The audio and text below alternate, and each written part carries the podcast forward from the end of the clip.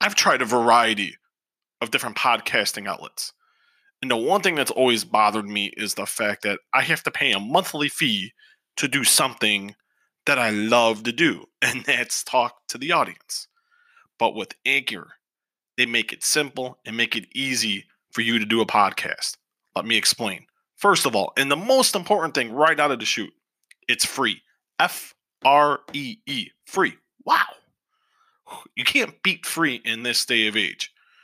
You can record and edit your podcast right from your phone or computer. So if you're sitting there and you have a thought, you're on the couch, you're in the bathroom, you're at work, just whip out your phone, download the Anchor app on your phone, hit the record button, you can be done, edit, and bam, you're set. It'll go to if you have a Spotify account, Apple Podcast, and many, many more. And you know what the cool thing is? Another thing, cool thing. I know there's so many cool things here. You can make money from your podcast. It doesn't matter how many people listen, you can make money. For your one stop shop, go to Anchor right now. Download the free, yes, once again, you keep hearing this word, everyone free, F R E E, or go to anchor.fm to get started today. Here we go!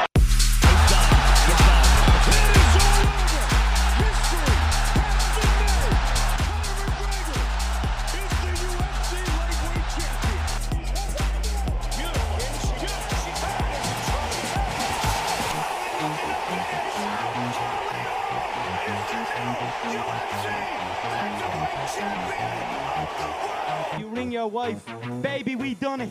We're rich, baby. Conor McGregor made us rich. Break out the red panties.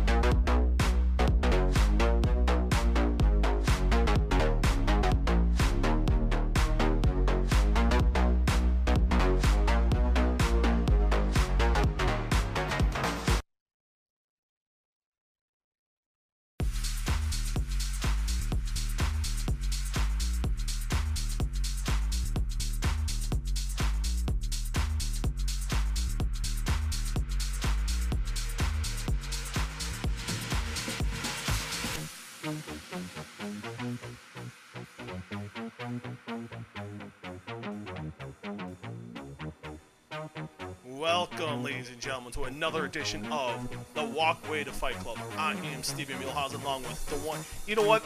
I liked him so much, I made him a permanent part of the podcast. He's handsome. He's Puerto Rican. He still hasn't shaved for crap.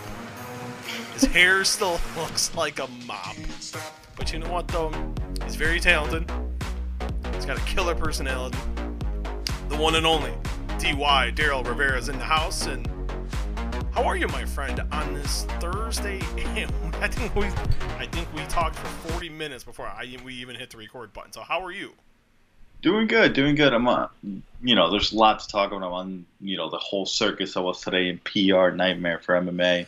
Sure, you know a lot about that. Uh, circus. Wait, what do you? before- Wait, circus? What kind of circus? I don't know. Maybe the fact that it's canceled. Wait, Dana White made a butthead of himself? Made an ass of himself? No. Shocking, right? Isn't it? It's like quite amazing. Is we're sitting here sipping Guinness. Salute, my friend. Cheers. Cheers. And Guinness, sponsor, by the way. I can be reached at Steve Muehlhausen at yahoo.com. Quick plug. But, um, yeah, we'll get into that because we want to, you know, we really want to talk about UFC 249, the cancellation that was announced earlier today by UFC President Dana White on e- to ESPN's Brett Okamoto. We're going to talk about that. We'll kind of gloss over what ha- what ramifications this has for AEW, WWE, the MMA, the combat sports world in general. We'll talk about that. We'll kind of gloss over what happened in the week of pro wrestling. You had the Raw after WrestleMania. You had NXT last night, and then you had on Wednesday night because you'll be listening to this on Friday morning, and also uh, AEW Dynamite. Two, I thought two very good shows with different methods about how they went about having good shows. And um, then at the end of the podcast, we'll have conversations that I had on Monday. I had with the SmackDown Women's Champion Bayley. That turn's coming, Daryl. Her and Sasha. That crap is coming. Been waiting two years for that. I've been waiting, me and you both, and I did ask Bayley that question. And I thought the answer was quite intriguing when I did ask her about a, a program on the main roster with Sasha Banks. So we talk about that. We talk about wrestling in front of no people because I, you know, I know a lot of. I didn't bring that up in my interview with Drew McIntyre, but I thought that was quite intriguing the way. And plus, Bayley and Bayley was a part of the first empty arena match when they went uh, did it on SmackDown a while back with her and Sasha against Alexa Bliss and Nikki Cross. So I kind of like, wanted to ask her about that. Talked about her haircut. Is that haircut? My wife asked about it. It was a question my wife had. She's like, "Can you ask her about the hair?" And I'm like, kept bugging me about it, man. Because the hair, I guess women are, care a lot about their hair. I guess I don't get it. Is your girlfriend like that? She cares a lot about the hairstyle. Yeah, she um, like we mentioned before with my haircut. She cares about it up until it gets you know caveman style. Right now it's fine, but hers, she likes to keep it a certain length. And I'm like, you know what? It looks fine either way. Just do do your thing. Do whatever you want to do. No, but see, like the question I have for you then is, do you when the hair gets too long on her, do you talk to her about it? No. You're a good. You're a smart man. She's got good hair, so I'm not gonna. I'm not gonna say, you know what? You need to cut that. That's and plus she's Cuban. I don't want the Cuban side of her to wait, come wait, out. Wait, wait, wait, wait a minute here. Okay, now we're gonna go. We're gonna go off on a different reservation here. I'm going off the rails here. And this is getting this happens. Puerto Rican dating a Cuban. I love it. I love it. I love that. Gonna gonna have some Hispanic ass kids, man. like I tell my wife because I'm I'm half Mexican and then I'm half German, so like when my grandmother passed away last week, um, we were we're looking for photos to put like on the website, like the funeral home had for her and everything, and she was looking at pictures. She would see she saw some of my pictures when I was a baby. She didn't see them all, and there was a lot where I was like darker than I was very dark, and she's like, man. Thankfully, our children don't look like that. I was like, what? Because I always say like, and I was a very cute baby. At least I'm told that anyway. And because my oldest, he's three and a half, he acts like me all the time. She's like, you know, and he doesn't, he acts like you, but he doesn't look like you in that way. And she's like, I didn't realize you were like that dark. And I'm like, I'm like, yeah, I am. And because I always now will, I'll say to my kids now, I'm like, you're 12 and a half, per, you're 25% Mexican. my, my three, my three year old looks at me like, what? I'm like, you can file for, and you know this, you can file for like the Latino scholarships, Hispanic scholarships. There's a ton out there, man. You got scholarships for anything. You can get scholarships for your ethnicity, or your job, like you, like if you're working at like a UPS or a FedEx or whatever, man. I'm like, but I I forgot about they have scholarships for your ethnicity, which is freaking awesome. So make those. Shout out to shout out to that scholarship. Got me through AMS. Hey, make those Max, make those Hispanic babies, my friend. Make some good looking babies too. Hey, he's gonna come out with wearing a fedora and a cigar in his mouth, right off the bat. hey, nurse, ¿qué pasó? Bajo, nurse. oh my god, that is because my wife hates it when I say like, and she she loves it. She loves my heritage, but she was like, "Why do you say that?" I'm like, "Because I wish they, they were like whiter than ghosts. I love those two to death. They're awesome kids, but they're whiter than ghosts. They look nothing like me, man. They don't. I can't lie. They don't look like me. I'm like, I don't even know how you two are my children."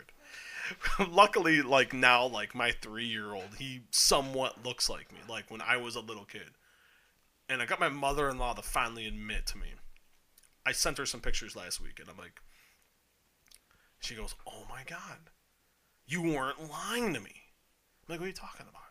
I just sometimes because I wanted her to see them. Because I thought they were, you know, because I, I loved the, the couple of the pictures I sent her. And uh, she goes, Ethan looks like you. I'm like, been trying to tell you that for three and a half years, lady. Get your head out of the damn sand. As much as I love my, I know my mother-in-law listens. That's also why I partially say this as well, because she, her and my father-in-law do listen. They're very supportive. Where were we talking about? Oh, we were talking about Bayley. Did you know Bayley's Hispanic? She's Mexican. Yes. I did not know this, and that's bad on me. I keep me. tabs on.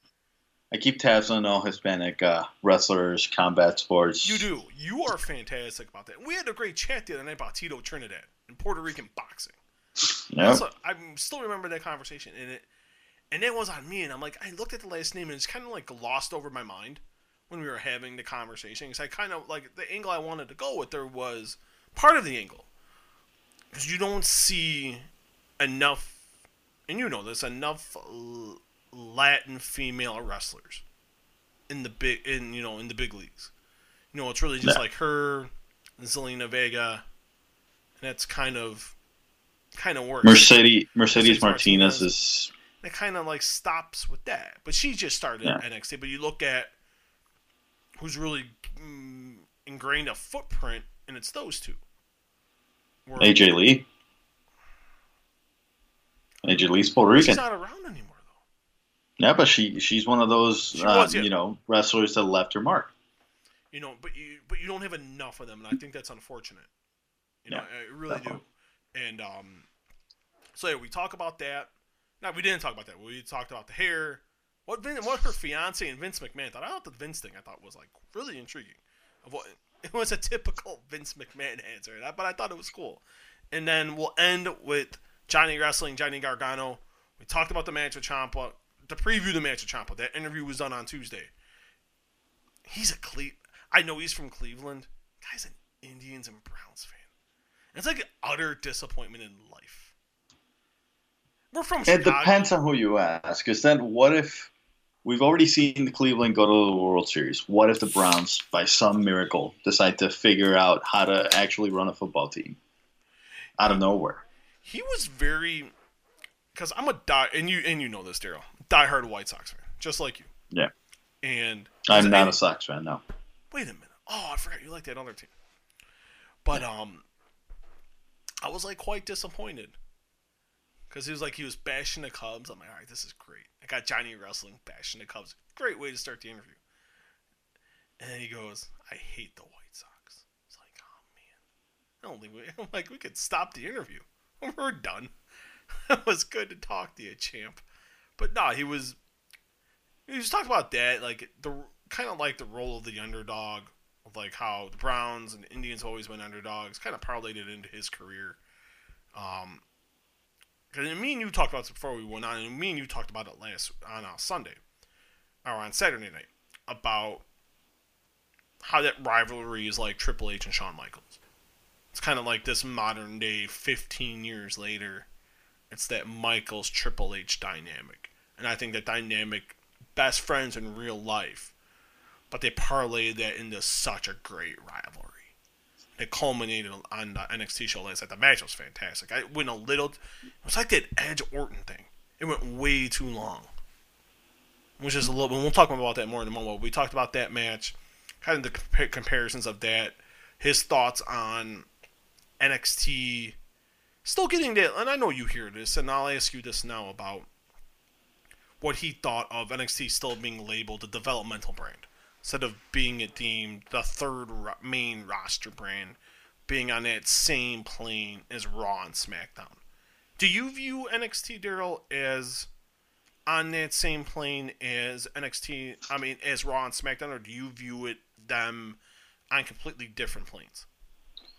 I view them, and and this might shock you. In my personal opinion, like when what show would I prefer to watch?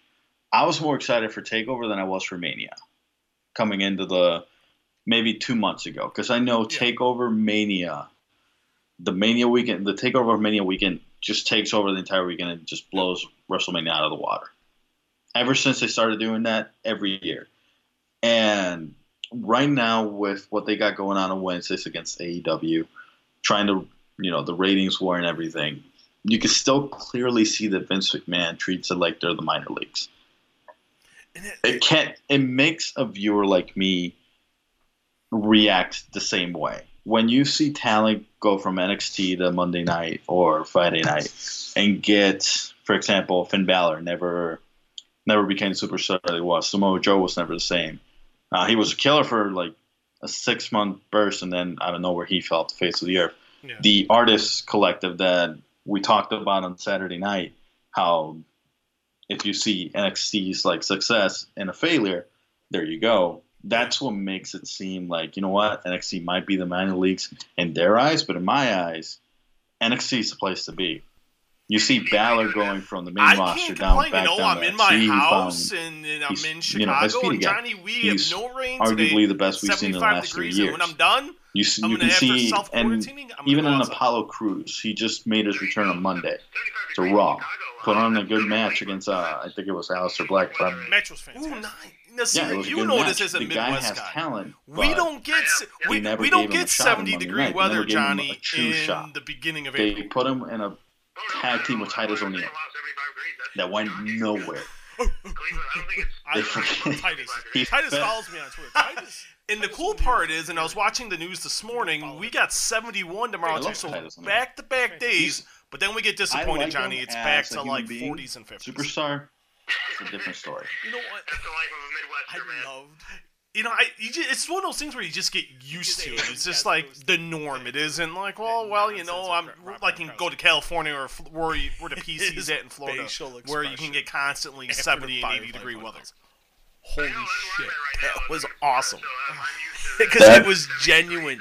Like my wife, even my wife, she watched that whole thing. We won't talk about the ma- whole match, but just like that little snippet there at the end with Titus, it was great.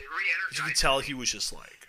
Now, the most important question you will get in this media It tour was. are you The- an the Indians and Browns expression fan? Was amazing. It made the match a lot. That that little two second bit made Well, that I guess we match can a cut off the lot interview. more. I love the Whi- A. like, I love the White sh- Sox, and B. I love the What Pirates. did we just see? It was a no very. It's an astute and a, I think a right That, that, that's, a, observation. that's a different story. So we talk about, We're gonna get into the White you know, Sox about the third brain label. But Not yet. is from Chicago, though. not the yet. Cubs I have more Triple beef H with the about Cubs after November, whatever the World and Series, so that's a little He different. agreed. He's like, You know I what, Johnny? care My wife is don't diehard. Cubs, and I rooted so hard for the Indians in the World Series. I still see it on was- social media, I know was- you was do. Johnny. like, it was on, so man. I'm like, painful. The best have- and I love wrestling in. WWE She's is on NXT. The best stories. Watching the More often than not, watching the Cubs told on win the. World Don't get me wrong, the guys and girls on the so main roster depressing. work was, very hard. It was one of those things, But I right now have more of an emotion, emotional investment since they've been on. Even probably the last like Ah. three years. I've had more of an investment in NXT than I've had on Raw or SmackDown. So we, we talk about that a little bit. We go into what. The one thing I wish we would have got into was I wanted to ask about Killer Kross, and I didn't get into that. But I think I think that seems like to be the next thing. We'll get more into that in a minute. But so we got we got Bayley, Johnny Gargano at the end. You Make look sure at that and subscribe. it related to your rate, career, and I remember seeing you before stars, you were even signed full time to uh, NXT. and you were at here in Chicago, Google Play, Spotify. You know, just what did you ever you expect in that time frame when I know me, was around like I'm an iTunes guy. 2016ish? Are you now now you would be I'm a Spotify quite guy. arguably the one of the best wrestlers get in the into- world, competing Spotify- in one of the top. I Promo- love 'em. in- They're in- great. ar- Fantastic. In no My doubt, wife, the top promotion fan. in all of wrestling. Oh, I can't get. I'm. Man, like, it's, I'm like- so I hard think it's to 'cause I answer have that because, Apple. like, I, I I am have Apple. I have an iPhone. like, I grew up a I'm like, and on kid. my I iPad, grew I'm like so ingrained in the issues. Apple stuff. So, Like, like, I you know, always we just believed in my own sequestered abilities, into and I think you kind of have to. So it's like I'm always big into but for iTunes. me, So we got iTunes, we always got Google Play. Spotify, I'm competitive. Overcast. I, I, I need to win. Wherever you I guys need to listen do to good. The Your podcast, happy, and I need to rate, put smiles on review, faces, and I need subscribe, give like, five stars, leave whatever reviews. can to make As long as you leave a be stars, get Uh, If you think Daryl's only worth a star, myself, like I said, I I'm hate worth a star. I- I give us two stars. work. If you think we're half a Uh, star, but as long as give us a people star. enjoy it other people are saying good things So, about it, that, make sure you guys give us It's feedback. because we're always gonna have guests. We're Uh, gonna talk. We'll always have at least at that eight time interview.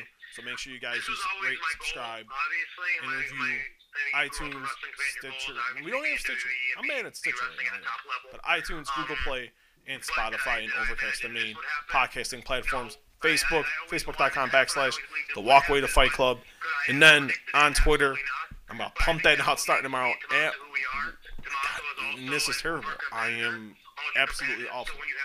I'm very disappointed myself, and I'm laughing at myself because I should remember this off the top of my head, and I don't. At Walkway um, Fight. So make sure you guys follow us on Twitter at Walkway Fight. Go to Facebook, facebook.com backslash forward slash the Walkway to Fight Club. What's the Big last today. match of yours that you watched? UFC 249. His charade, thankfully. Um, God bless. And I'm gonna get killed for saying this.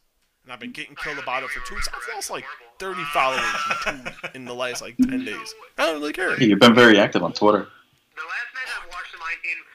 I'm more of like I like retweeting. I like liking shit. I hate always having to tweet. Like I, I need to pump out my own crap enough. I don't do that enough. But um, I've been very, So I, I watched it with him, and he very just- he watches it, pro like, continually all the staying. So I- I Everyone's staying at home, and let's Uh, get that's this. the last one right. Let's get this right. Let's get COVID nineteen. Let's kick its butt. Let's flatten the curve, and let's get back to normal. I don't like going to Home Depot having to wear a mask scroll through my feed and I because there's like, a new idiots out there that don't want to wear a mask, and there's people out there that don't know Uh, how to take care of themselves. Getting a little tired of that. Uh, But we can get to that in a minute. haven't- I haven't watched full UFC 249 ones of mine in a finally canceled. Not No, canceled. you, know, Postponed. you were talking about you and Tommaso. all events are postponed is when indefinitely. you That two rule, are ruling was together by Dana White. going Really, one on this one, or decision even whether it's in a was match or in a earlier segment. today It's, just, on it's ESPN pure to magic. Brett Okamoto. What and is it about you two Dana that White make, was told that he had makes he everything had so conversations special every time you the head guys of Disney, the the higher ups at with each other? Disney, higher ups at E Yeah, I ESPN. think a lot of people talk about uh, ESPN is owned by Disney, Triple H and so Michaels when they talk it's about me and Tommaso, which is conversations. They had conver- they each had separate conversations from Uh, Dana. From what just- I was told, it's two guys sources close to the situation told me to three executives to- total like, talked to Dana White and told Dana, hey, you gotta just be paired together 'cause we're we gotta close up shop here and and so let's postpone the We all have shows. We'll get these shows the same way in. There'll be a. I'll put it this way, there's gonna be a lot of shows perfect match for one near the end of the year, from what I was told. So we'll see if that holds true when we get to the fourth quarter. But we are just complete opposite we human had that. You look at us, The fight, the card was supposed to take place. It wasn't rightfully confirmed, but opposite human beings. veteran MMA reporter Jeff Sherwood did minds and the report that the card and things it, like that. I did confirm that it would be perfect ta- it was supposed to take place at the Tachi Palace Casino, Resort and teaming, we're in Casino the ring, we're telling a Arena out in Lemoore, California, about bring out the best 40 in each other. miles south of Fresno. The vibe is just Um. It's just a different. I used to hold it's the a old WEC atmosphere when you're in the cards. It's on an I know we Indian, uh, a lot of it's that an Indian sovereign Michigan, land, so it's an uh, Indian tribal maybe reservation, months ago, and uh, maybe a month ago, and they went commission shopping.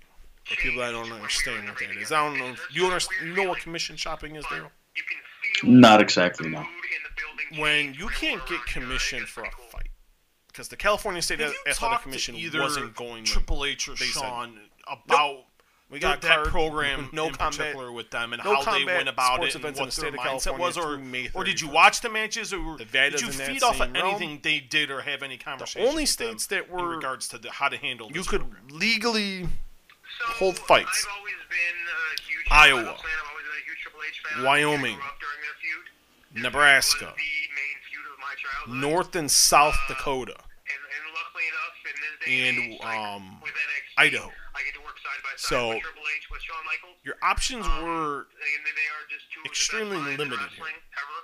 Uh, so and route, which because when you have it on Indian by side with reservations, there's on a feud like this. you don't really have to have a Uh, commission. It, it, it, it, You can because UFC for the international shows they self-regulate, self-regulation. You got the doctors and so on and so forth. They do a great, you know, they but they go by the this, the Nevada Athletic Commission protocols. They bring in Nevada judges and referees and so on and so forth. Uh, and, and the best part Um, about them is they are so open and so But, just giving. You know, as soon as giving, and they the word got out Tuesday night, this is where it was going to be. Suggestions. Um, People started scooping. I started fishing. I was doing my job.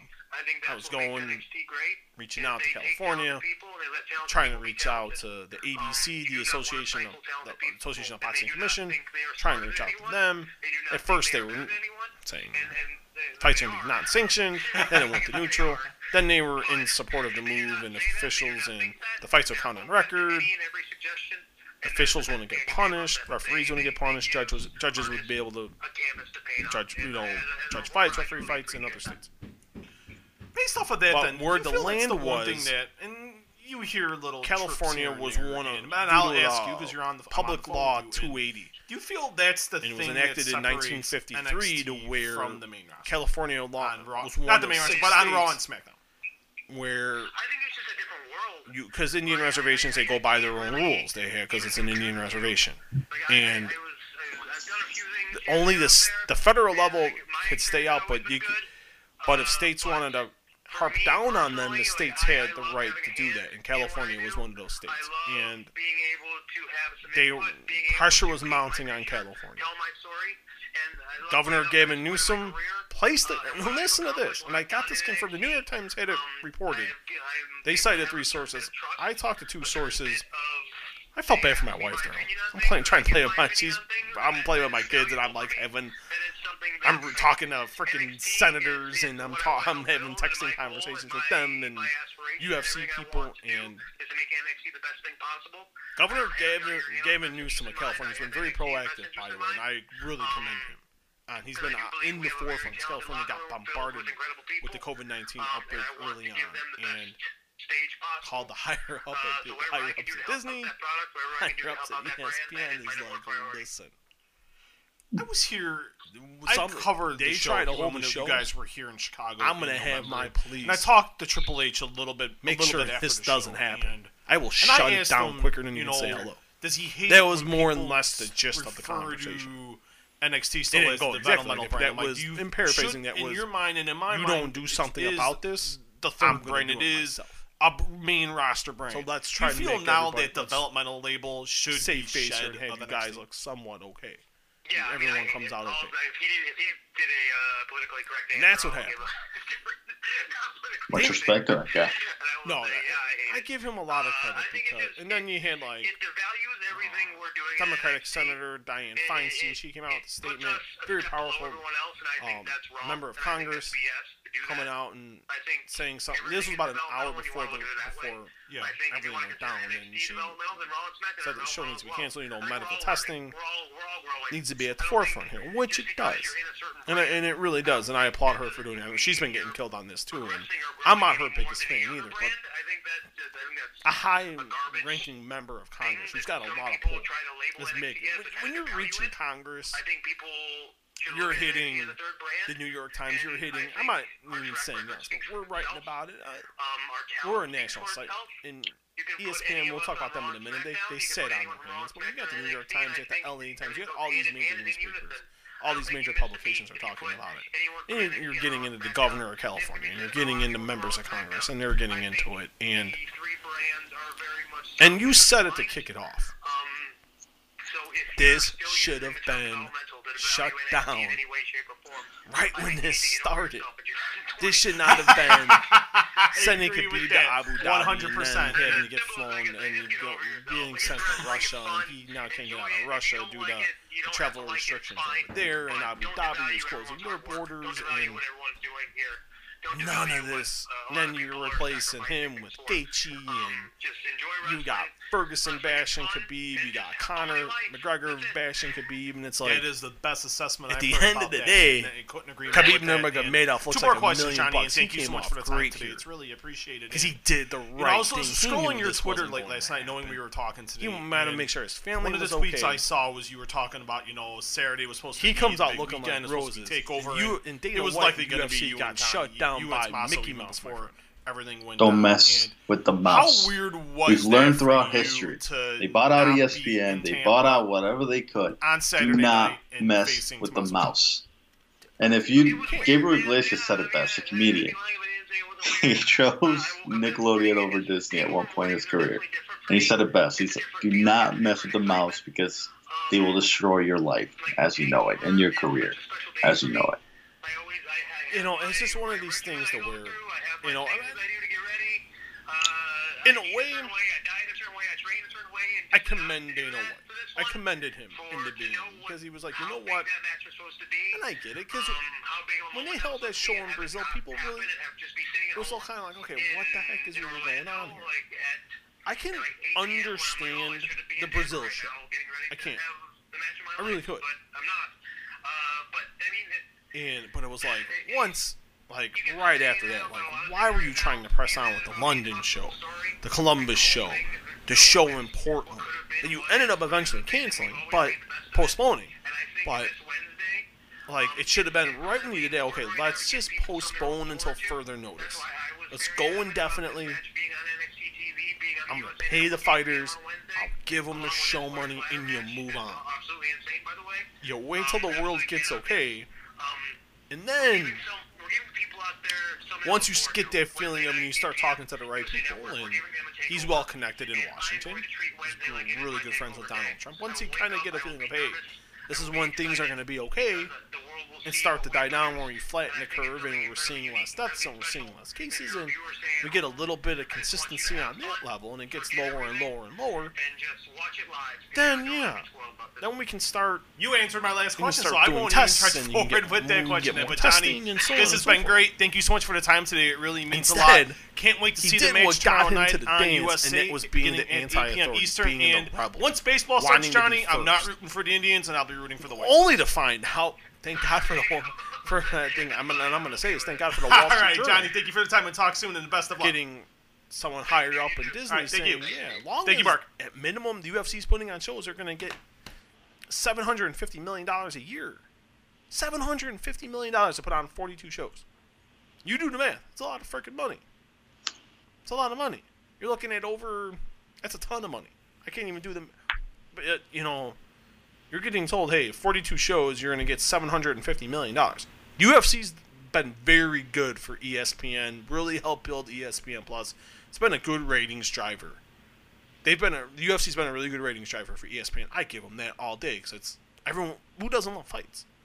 But in this instance, Daryl, being the rebel, being the anti-authority that got you to the point where you got it to now you're you got the the landmark deal with Fox, the next TV contract, a landmark deal with ESPN.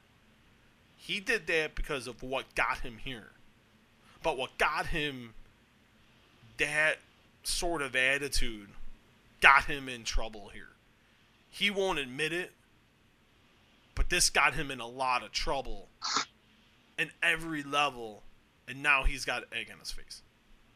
It just reminds me of that whole scenario where you and I'm going to use it in wrestling terms, just because you know that's my main thing. Wrestling terms, you basically came in with a character. That character got you this far. You got to the top. You're at the very top. Nothing can stop you. That character eventually gets old, and that's what happened here. He didn't learn how to adapt to what was going on. You see people like the guy in charge of Bellator, who I'm blanking on his name, Scott Coker. Scott Coker. You see the MLB. You see the NFL suspending the uh, the draft. Now they're going to do it a virtual draft. Uh, you see NCAA, who is as controversial when it comes to making money as any company could be. All these uh-uh. all these companies are getting shut down. They canceled March Madness. That was huge for Vegas because Vegas, first year that March Madness could be legally gambled on, is now shut down. So disheartening. I was talking. Exact- I was talking with a buddy about this the other day. We were just, she just good buddy of mine. It's one of my gambling buddies, and we were just checking in. He's saying how we just about the family and stuff, and he started. He brought that up, and I'm like, man, it like really hit me. Saturday, it's supposed to be the final four, one of the biggest betting days of the year. You couldn't bet. And pro wrestling was a available, which was a chuckle. But um, and no, I did not bet on pro wrestling, by the way. I Um, would hope so. no, no, no, dude, I haven't bet in. Not even itching for it. It's been This was going to be the first year that I bet on March Madness, like actually bet on Illinois games. It just passed legalized gambling. It was like we had like a day we were gonna go. the Friday, the second day of the tournament, we were gonna go to Rivers and just gamble for. It. We were gonna go gamble for the day. We are gonna sit in the sports book all day, eat, do some drinking, mainly eating. Don't drink and drive. It's not safe. And just eat, have a good time, bond with the guys, be away from the wife and kids, and.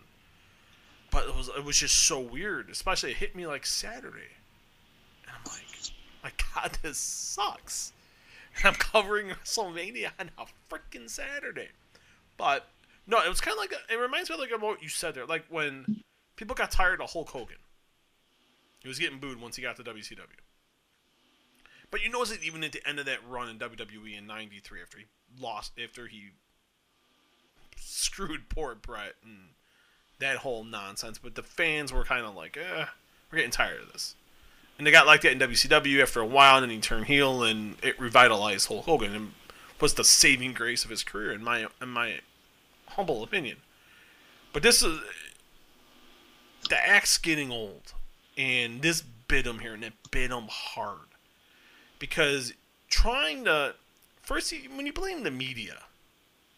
Oh, I don't want the scumbag media to know it's none of their business. Blah blah blah. We got a job to do. Like I've talked to the people in the UFC. I had people UFC PR apologize to me. Like you know, you know, we feel bad. Like I know they did it to other media members too, like reaching out, like up to prominent media members from major websites, like reaching out and just saying they apologize. And I would have killed to see what he, what the UFC PR looked like as he was talking and calling out the media. I, I just I would have killed to Oh, see that reaction. I didn't ask. I'll be honest. I, I didn't ask, but they apologized. I I, talked to three PR members, just like I talked to them casually. Anyway, just during this, we just like check in with the family, make sure the family's okay, blah blah blah, and see how you guys are doing. And uh, they felt bad. They felt so bad. I'm like, don't worry about it, man. I'm like, you know, but you have to be f- in this assessment. He came off bad because you try to be bigger. And don't get me wrong, MMA is a niche sport. The UFC is still niche. It's you know it's the it's the MMA leader, but it's still niche. Boxing's niche. Pro WWE Pro Wrestling is niche. AEW, WWE, NWA, MLW, eh, eh, you know everybody in pro wrestling. It's niche, and you know you're on a call with the big boys on Saturday. You're on that call with Donald Trump, President Trump, and you're on there with Rob Manfred and Roger Goodell and Gary Bettman and the commissioners of MLS and NASCAR and IndyCar and Vince McMahon. And it's like, you've always wanted to be at the big boy table. You're at the big boy table. And then you go act like the petulant child who defies his parents and doesn't want to listen to his parents, and you just kick and scream and want to be the loudest voice in the room. It only it only works to a point, and you're gonna have his fan base, and he does. I, I like Dana. I think I've talked to Dana enough. I think Dana's a great guy. I love talking boxing with Dana, and I think you know, that's the one thing I love talking with him about because he's such a passionate, not just an MMA fan, but a passionate boxing fan. And we, we've had great com off the without the camera going, with the camera going. I think good conversations about the sport. But he acted dumb here. Because he didn't want people to know what they were doing. He wouldn't answer if they're doing COVID 19 testing. Just say, hey, this is how we're going to do our COVID 19 testing. We're going to, which, which I think a lot of people had a problem with, as did I. Like, you're going to send kits to fighters and tr- training staff, and you're going to test them all at the site venue. Right now, the world the general population, at least in my opinion, and you may viewed this differently, the general population needs these tests right now more than fighting. Fighting's not considered essential. It's non-essential. Sorry. Anyone that has a problem with that can hit the stop button. As much as I love MMA, boxing, pro wrestling, it's not essential. There's big world problems going on right now. People are dying. People are getting really sick. People are just or just have the coronavirus. Sports will be back. I promise. It's gonna be back. bigger, badder, stronger than ever. I agree with Dana White on that one. But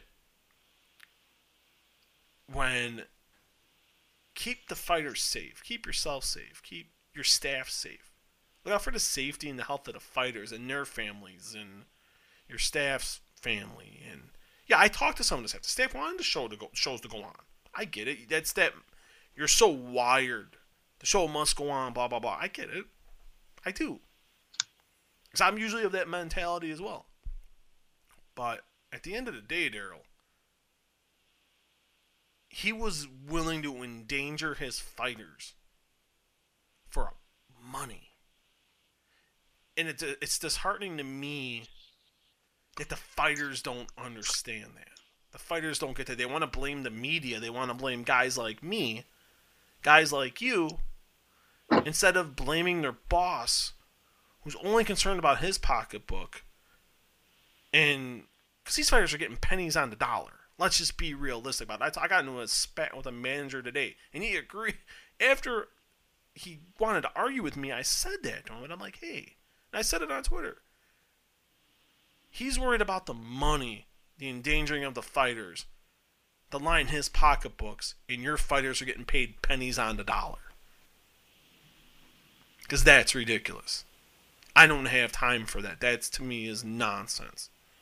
It's not for the fighters. There's no MMA. Without pro without the wrestlers, there's no WWE. Without the boxers, there's no Top Rank, PBC, Matchroom, DAZN, Showtime, so on and so forth. And like I said before, and you hit you hit the nail on the head. Fighters don't get paid as much. That was, and I guarantee you that's probably their main concern with this whole thing. Am I going to get paid? Am is my family going to be taken care of financially? That's probably their biggest worry. And I get it. I get why they wanted to fight. I get the entire scenario. But at the same time, you have to realize that this is a worldwide pandemic. It's not a U.S. pandemic. It's not a Europe pandemic. It's a worldwide thing. It's happening Exactly. everywhere. Everywhere is shutting down. And when basically all the major sports, with the exception of WWE and the UFC, are shut down, that should tell you what's going on. Because when the NBA shuts down midseason, they're losing a lot of money. When the MLB delays their start until May, and MLB opening day is considered like the baseball fans, opening day is basically a holiday. The baseball absolutely. players like me, happy opening day. That was ruined because of this whole thing. And sure, it's bitter. You don't want it to happen. You're basically grasping to that UFC event as the last, you know, event that I can actually watch because it's the only thing that's going to be on. But at the same time, you got to realize those fighters are also human beings. They can also contract the COVID 19. Exactly. They can go ahead, every high five, every knuckle touch that they give, they're infecting somebody else. That somebody else is going out and touching three other people. And it's a it's a chain. It affects other people outside of the cage. and It affects people outside of the stadium. People are getting sick. People are dying because of this thing. It's not a joke. you know, because like I talked to when I was telling the other day because we were going to do a podcast and I got set up with like second interviews with uh, Tony Ferguson and Justin Gaethje. I'm to re-talk to Justin Gaethje. I'm I'm not even to air the interviews. I'm to air them next week, and I'm re-talking to Gaethje tomorrow, and because like he's detailing this to me of like, you know, I need the money. You know, I want to make sure you know this is big payday, biggest purse of my career. You know, this can set me up. And it's like, then you hear like other fighters, not guys in his position, guys in lower tier position, they're t- talking about like having video like conferencing training sessions with their trainers and so on and so forth. And it's like, you see like these lower tier guys struggling. It's like they're fighting in fear of not getting paid instead of fighting because they want to fight. And there's a di- you, and that's the difference. And I'm glad Dana White said to ESPN, "Hey, I'm gonna pay these guys." Shouldn't even have been a question, but pay them. You should be paying these fighters for every card that is now canceled until you are ready to come back. When you're paying out three hundred million dollar dividends, you got the money. The money should be going to the fighters, not to Tom Brady and Gisele and Will Smith and and so on and so forth. Mark Wahlberg, The Rock, blah blah blah. The list goes on. Pay the fighters. Because they're the ones making you the money. I get yeah, you need your own. But give these fighters their worth. Like in boxing. You can say the same thing in boxing. Well, they got to pay their fighters. But, but the big, the top guys, they're getting paid. They're getting paid good. There's no reason the UFC, because I think in boxing it's like somewhere, it's either 80 20 the promoters are doling out to the fighters, or like 85 15. It's like something like obnoxious and good for them. And we said this last week. And you said it earlier that they should be getting paid more. All athletes are underpaid. Doing this long enough, god damn, they deserve to get paid more. And it should not have taken the government, Disney, and ESPN to come in and be like, hey, it's time. I think Disney said something to ESPN. I don't know if you've seen ESPN's coverage, but it, and I'm friends with Ariel Helwani, I'm friends with Marc Raimondi, and I casually know Brad Okamoto. And I've talked about it a few times, but I know Ariel well. We're in a good texting relationship. Me and Raimondi have a good rapport about pro wrestling. But they fumbled it here too. Acting like cheerleaders. I get it. You air them. You're part of the part of ESPN. They're airing the UFC, but you have to toe the line. You have to have that balance. And I thought ESPN royally, royally, royally, royally screwed up here. I got friends at ESPN. Beyond those guys, PR. I know some of those guys, and they're great people. But it's ESPN screwed this up. It's just as much as Disney did. And Disney's not going to. They're going to let ESPN handle their business. It should never have gotten to Disney, Daryl. It should never even gotten to ESPN. ESPN should have used the common sense to say, hey, let's take a pause for the cause. Let's continue what we're doing. Let's air old shows. We'll air McGregor fights, great fight nights. We'll do that. Let's get some ratings. Let's make a little advertising money.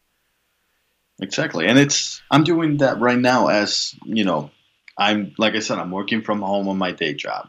I've been watching old UFC fights. I started at UFC one the beginning. That's what you were telling. You can start yeah, you can start airing those fights. People will watch those fights because they want to know the history of UFC. The UFC has so many divisions, so many ins and outs that people want to get to understand what's going on in every situation. You can draw more fans because you already have the diehards. The diehards will watch these and be like, "Man, I remember where I was on that fight." You can get the casual viewer who's looking for something to watch. You can just put, "Hey, you're interested in seeing UFC? Where it started? Boom, UFC won the beginning." You can start drawing that common fan in, Yeah. and you'll get more eyes on the product once you come back. But they were thinking more about, okay, I need the money now, I need the money now, instead of the long term, you know, thing that they could have done and watching. And this is me thinking like outside of the pandemic. No, you're using common sense. Exactly. People, it's not like they would have lost viewerships. They could have No. gained more Yeah. by throwing out the throwbacks. You know, hey, we know McGregor now. I know him from his fight against Aldo. How how did he, get there? How did Tyron Woodley get where he was? How did Jose Aldo get to where he was? You know, stuff like that. People want to know what the background is and where those fights came from. At least fans like me do. Because I was born. But, but it's like you said. I'm sorry to cut you off, but it's but th- that's like how this generation, this world is now. It's I want now, now, now, now, now. They don't look at the long term ramifications. They're only looking at the short term, and I think that that hurts to me, at least to me. That hurts society as a whole. Yeah, I mean, it is what it is. Because, and trust me, I'm I'm a millennial. I'm 96. I don't know if I'm Gen Z or a millennial. I don't know what category I fall under. I don't. Doesn't really matter I'm, to me. I'm even a millennial. I'm 39. Yeah, and old, like 23 year old over here, like I want to learn all this stuff, like the history of. I'm going back to like 93, 92. All this. I'm even watching ECW, like back when Eddie Gilbert was in charge. You know what we need to do, and we're gonna do What? watch alongs. Like I'm- old I'm more than happy to do UFCs, that. UFCs, fucking ECW, some Eddie Gilbert. Look at you, Eddie Gilbert was Terry Funk in '93. Oh my God. I never. I, I just finished watching uh, Ultra Clash, Paul Heyman's first ECW uh, main uh, pay per view after Eddie Gilbert and um, Todd Gordon. I'm bl- I'm blanking. Todd Yeah, Gordon? after they went at it because of the whole NWA uh, Yeah. Dennis Coralluzzo, the whole Shane Douglas situation. Oh, you're look at you. I was the right. Hey, I'm learning. You weren't even born yet. Wow. Mm. I was. I wasn't even in plants. Dude, you weren't even near the. My dad was still in high school. you weren't even the soil. you weren't even thought about being the soil going the seed No. going in. You weren't even thought about getting into the soil yet. That's I was the ripe age of twelve. Think man, seventh grade. Puberty just hit Daryl at that time. Twelve. You get into seventh, sixth, seventh grade, man. That's that's puberty time. You're still going through it by looking at your face right now. Beer will say differently. Full grown man here. I think she's being nice to you, but that's just that's just my opinion. About, but it's kind of like how this has been done here. Is kind of that we need it here, we need it now, we need the money now, now, now, now, now. When play the short game, it's gonna bite you, and it bit the UFC here. And you, can- you can go with oh, it's better now, do it now. Then what if they would have waited till the week of the fight? Like these fighters are cutting extreme amount of weight. What if this was next week? What if this was next Thursday, Daryl? No one talks about that.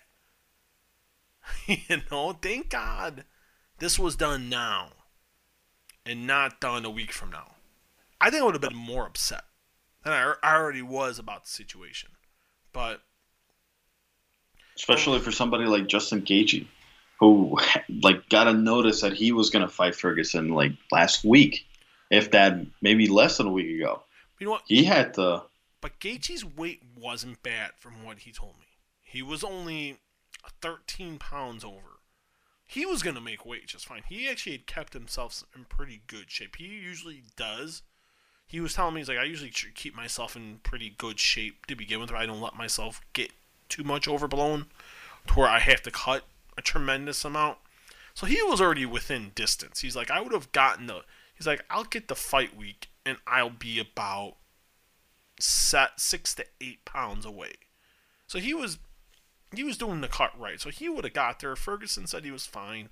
So but the right move was made. At the end of the day, thankfully it took it took the the great governor I hate saying this, but the governor of California I'll say the great governor. Great governor of California, Mr. New, Gavin Newsom and then you know, the people at Disney and ESPN finally knocked some sense into ESPN and the UFC and like, hey, let's, yeah, we need the programming, but is it really worth people dying and people getting sick? More importantly, getting sick, which could lead to people dying. You just don't know.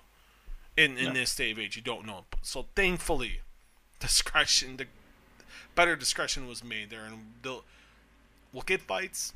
I don't know when. I'm hearing UFC will be sooner because Dana's got this island. He's allegedly got an island, Daryl.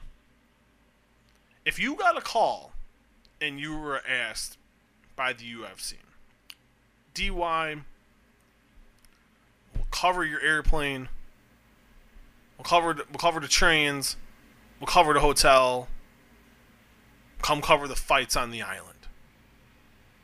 Are you and you're gonna and we're gonna test you every day for COVID 19. And we'll get results back immediately. Would you go cover a UFC show on this alleged island that I'm still very, very skeptical skeptical about? Well, skeptical is a word, and you being a rookie who's still trying to get a first job in the combat sports, it's a 50-50 for me. If I was a veteran, you know, in your shoes, I'd be no, there's too many unanswered questions. I would not even not even do it. But it for somebody in my situation, that could be like, you know, hey, this is my way to break into the business. Sure, it's a little controversial, but at the same time it's like I might actually make my way in. But at the same time, there's too many unknowns. Yeah. If I see, if I, for example, right now I'm just living, it's just me and my girlfriend.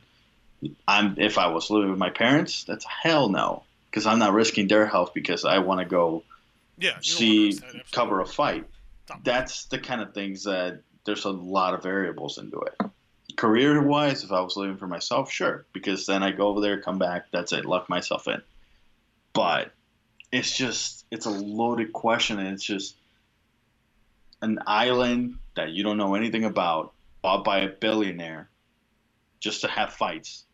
That kind of sounds like a Mortal Kombat tournament to me, just a little bit. I keep hearing Mortal Kombat and Fyre Fest. I That's the first. That's literally the first Mortal Kombat game. The guy, hey, I'm having a death match here in this island. Come here with your best fighters.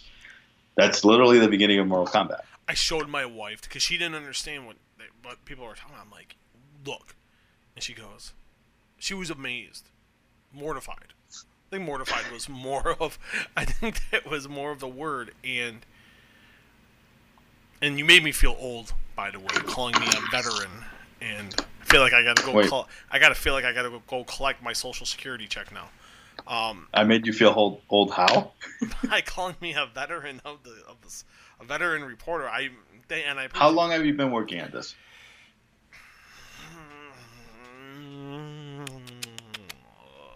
Total will be 10 years at the beginning of May, full time, like about eight? I'm a baseball player. I More consider eight, almost- veterans. Almost nine? Anybody over five years, I already consider a veteran. Well, thank you. Well, I agree with you on that about athletes. Um, and thank you. Because I've had, I've talked to younger reporters like yourself, and I've asked the same journalists, and I've asked the same thing, and they've given me the same answer. And I just couldn't, couldn't do it. Even if I, I didn't have two children and a wife, and you know, a lot equity in two homes and stuff like that, and I just don't think I could do it, even without that. And if I was living just in a, a condo or a smaller house and stuff of that nature, I don't think I could still do it. Just because it's like, yeah, I'd be getting my start, starting in the game, but is the risk is the risk worth the reward? And it's like I said, it's like it's a 50-50 thing, and I get it. I do. I totally get it. And I support people because I've asked people because people have asked me, and I'm like, I probably would lean. I wouldn't. I'd be like 70-30 no. I just, you know, you got health, and you look down the line in your future, and it's like now would be not a chance. I was asked that question last time, like there's or today by some people, and I'm like, no, absolutely not. Why? To cover There's too fight- much unknown. There's I I don't know. You could test me every day, but you still have asymptomatic people out there. You know why? I I'm in fear of just going to the grocery. Like I gotta go to the grocery store Friday morning. I don't want to go. Oh, mix of us. I'll see you there. Like I wore I went Sunday to Home Depot. My wife needed some stuff. She needed I was like some painting stuff. She wanted to paint. So I bought some paint. I wore a mask in the Home Depot. I went back to Home Depot when I had my basement issue. I had to go Monday morning. I wore a mask. It's like and you see people are wearing masks. Like I went and dropped off my car today to get fixed up. People wearing masks. You had the plexiglass. When we're doing that, I'm worried about some. And I dropped and I knocked my microphone off my desk there. And Easy there. And we're worried. I did, and I did it again. I let's let's move this shit back, and we're worried about some goddamn fights.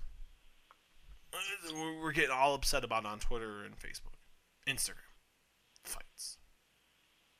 Then we're talking about fights on an island. I'm not going to a, you know, I'm not going on a damn island. But being young like yourself, and you know, no children and getting started in the game, it's a 50-50. It, it honestly is a 50-50 proposition. It And it's it really is. even even the 50-50 thing should tell you something. For for a rookie like me to say, you know what, I would have to think about it. You tell me right now, hey Daryl, I need you tomorrow morning at 6 a.m. at Vegas. Right now at what is it? 11 o'clock. It might be impossible for me to make it, but I'm gonna to give you hell yeah, I'll be there 6 a.m. tomorrow morning. For if none of this was happening, I will be there. We're at 11:52 Central Time. We're almost at midnight. Yeah. If that and that should tell you something when a rookie that's trying to get into the game, you know, and something that he's been dreaming of do, about doing, you know, for how as long as he can remember, for him to hesitate and be like, hmm, I don't know, that should tell you something. In, exactly, and it's it's so weird because this is like the land of the unknown. It's like, what do you do? What's like the right thing? What's the wrong thing? And like my three year old, God bless this kid, we're just sitting there. I'll read you the quote because it was my wife put it on Facebook. I'll read it to you. It, it, it was like the most damning thing. It, was so funny. I'm like, mind you, this kid is three, but he's like three going on 33. So we're sitting there. He says this to us. This is I should. He said this before WrestleMania on Sunday. Goes to goes to my wife. He goes, "Mommy, the news says we have to stay home, stay at home forever." It's like what? Barely what we watched the news at like. We watched WGN at like. I'm like, whenever they get up, to watch the whole like morning news. We'll watch at five, and then we'll watch at like nine, and then we'll watch whatever after that. And I'm like, he's three. when you got a three-year-old saying this, it's like, okay, he keeps hearing it on the news, or like where me and my wife are talking about it, and it's like, if you got like you're thinking about it as a rookie in the game. I got a three-year-old, very impressionable, says it, and it's like kind of like it puts it in perspective a little bit, where it's like, let's just relax. Yeah, it sucks. No one likes being at home. You you want to be out. You don't want to be working from home. I imagine someday you want to work from home, but like right now, like you're trying to get established. It's like you got to work from home. And how do you like working at home? Um, pros and cons. It's good because I'm working from home. I get to wake up literally like 20 minutes before work, take a shower, and come here, Now, get the bowl of cereal, and just eat. are you working in your underwear? No, Are you working in pajama pants? no shorts. Athletic shorts. Yeah. Good man. You're learning. Athletic shorts. Just You're learning well, my I ha- yeah. I gotta you know it can't be too hot in here, but at the same time I gotta be comfortable. Before the weather took a downturn, I worked in shorts the last few days. Worked in the Under Armour Under Armour shorts, and then, but it's usually, and I've told you this, pajama pants. You can't, you can't beat the pajama, pajama pants, the hoodie. There's times I'll even Listen, I li- hoodie. I live on a third floor and it's like the gates of hell up here. It's really hot. All the heat from the first and second floor come up here, and it's Ooh. it's insane. Like anytime there's like 30 degree weather out, I need the window in the bedroom, and I'm praying to God, thank you So for are this you awesome sleep that I'm about to So are you opening the fan? Are you guy that likes to sleep with the fan? Yeah, I always girl- sleep with a the- fan on. I have to. Wow. What does a girlfriend think? It could nothing because I'm blocking the fan. I'm a big guy. She doesn't get any of that air. It's terrible.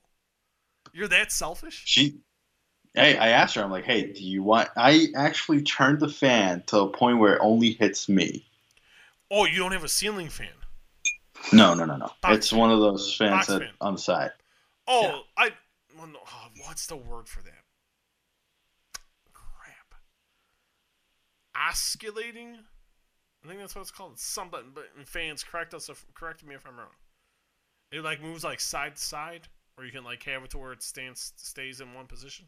Yeah, yeah. I have it staying in one position. I just push the button down and then it just stays on my face. Selfish sob. It doesn't. It doesn't get her at any point. She isn't. I always ask her. I'm like, hey, do you mind? If you do, tell me. I will turn it off. Now, and this is important stuff here, ladies and gentlemen. Do you? Depends you- on who you ask. Dude, I, see, this is fascinating. This is more exciting than talking about fights. Now, are you the guy that has the fan on and do- window closed, or window open, fan on? Like what side? Right now? fence- In general, not just now, but in in general. Hmm. Depending on the weather. If it's under 50 degrees, fan on, window open, and then Okay.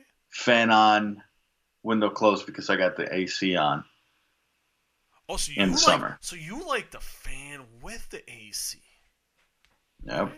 okay. I like being in the cold man. See, And the fan, it's gotten to the point where I slept, I sleep every night with the fan on, and the noise itself, like itself, Helps helps, me sleep Because you get used to it. See, my wife's like that. I hate that. When I before like we got together, I was fan on, window closed. I I hate noise. I don't like loudness. I don't like hearing what the world is doing outside. I don't want to hear cars and other airplanes. I don't want to hear crap.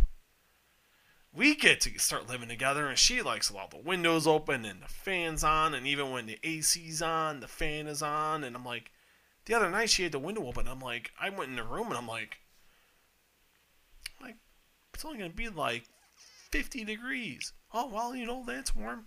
I closed that crap up, Daryl. closed it up. She didn't say a word. She like got up in the morning. and She's like, close that window. I'm like, yeah. 50 degrees when this ain't summertime. We had that, we had that window whatever. open at 32 degrees. We didn't care. Me and you would not jive in the would not jive in that situation. We jive on other things. She it's like say- hibernating, man. The big bear, the big bear needs cold in order to sleep. You know, what? I'm gonna call you that now, the Big Bear. Big, Oh, big, shit. Big Bear Rivera. Love it. That is your name, Big Bear. I, where's my pen? you gotta write it down. Oh, dude, you got to remember this. As journalists, and you, everyone will understand this. Always write shit down. Sorry for my language. Big Bear, At this point, I think we threw the language barrier out the window. and I, I wrote it down so you can see. Big Bear Rivera. hey, University of Chicago Medicine. hey, they help pay my bills, man. I freaking love University of Chicago Medical Center. But we'll get back to. I wanted to get, and we'll end with this because I realize we are long here. Um, I want to discuss how this intertwines. You look at the fact that ESPN and Disney got involved and pose, got and put their foot down and told the UFC, told Dana White, you have to stand down here and postpone the shows indefinitely. Can do you see Fox and NBC Universal doing that with WWE? And do you see Turner Sports doing the same thing to AEW, even though AEW already has shows filmed through May, through like the middle of May? It's tough to it's tough to answer because Vince McMahon saying no to Vince is like saying no to the most spoiled child you've ever met. You can't say no to Vince because he will he will take his ball and go home. And Wow, I feel I feel like. Fox, USA, all these networks, they're afraid of losing that. Because Vince knows that if he takes WWE to the open market, he can get any deal he wanted. But see, this is where I disagree with you. They're under contracts. At the same time, though, There, there's no you got to. It's like ESPN, Disney has a contract with the UFC. Fox has a deal with WWE for SmackDown for five years.